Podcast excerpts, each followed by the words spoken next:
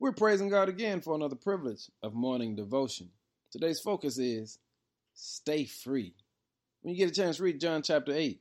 Verse 31 says, Jesus said to the people who believed in him, "You are truly my disciples if you remain faithful to my teachings, and you will know the truth, and the truth will set you free." Jesus gave us the prescription of staying free. First of all, he said, remain faithful, but you have to remain faithful to his teachings.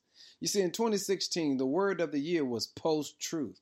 And what that means is, in a post-truth era, folk did not care about the truth, but they wanted that which appealed to their emotions. In other words, there was a tolerance for dishonesty, inaccurate allegations, outright denial of facts, and straight-up blatant lies. And family, you got to be careful, because in a post-truth era, folk don't want the truth. They rather live a lie.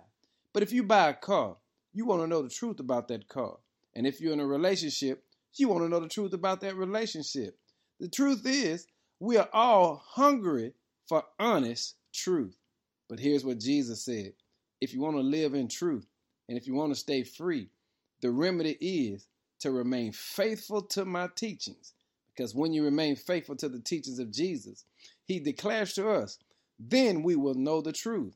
And by knowing the truth, we will be made free. Hey, family, don't live in a post-truth society today. Walk in truth. That means walk in the word and watch the word continue to keep you free. Be blessed today, but most of all, stay free. How do you do it? Remain faithful to the teachings of Jesus. Be blessed.